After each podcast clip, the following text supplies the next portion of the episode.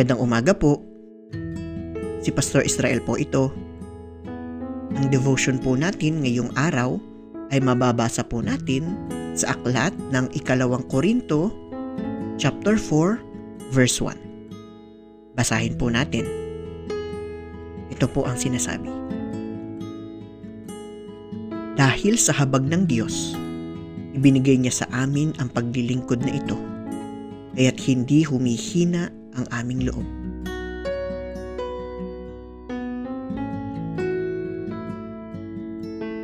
Marami pong pinagdaan ng pagsubok si Apostol Pablo sa kanyang paglilingkod sa Diyos.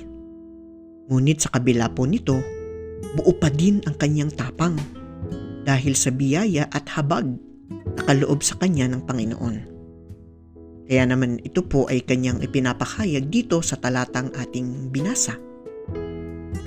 Sa atin pong buhay, marahil ay marami tayong mga karanasan na nagdadala po sa atin ng takot hindi lamang po sa loob ng simbahan, ngunit maging sa komunidad.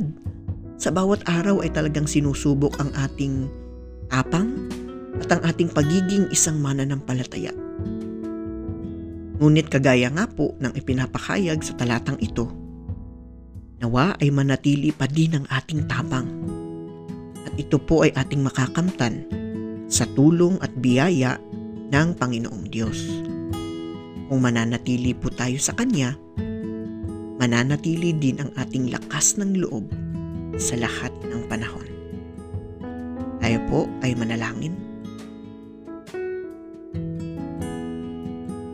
Panginoon, ipagkaloob mo po nawa sa amin ang iyong habag upang manatili kaming matapang sa gitna ng isang mapanghamong panahon.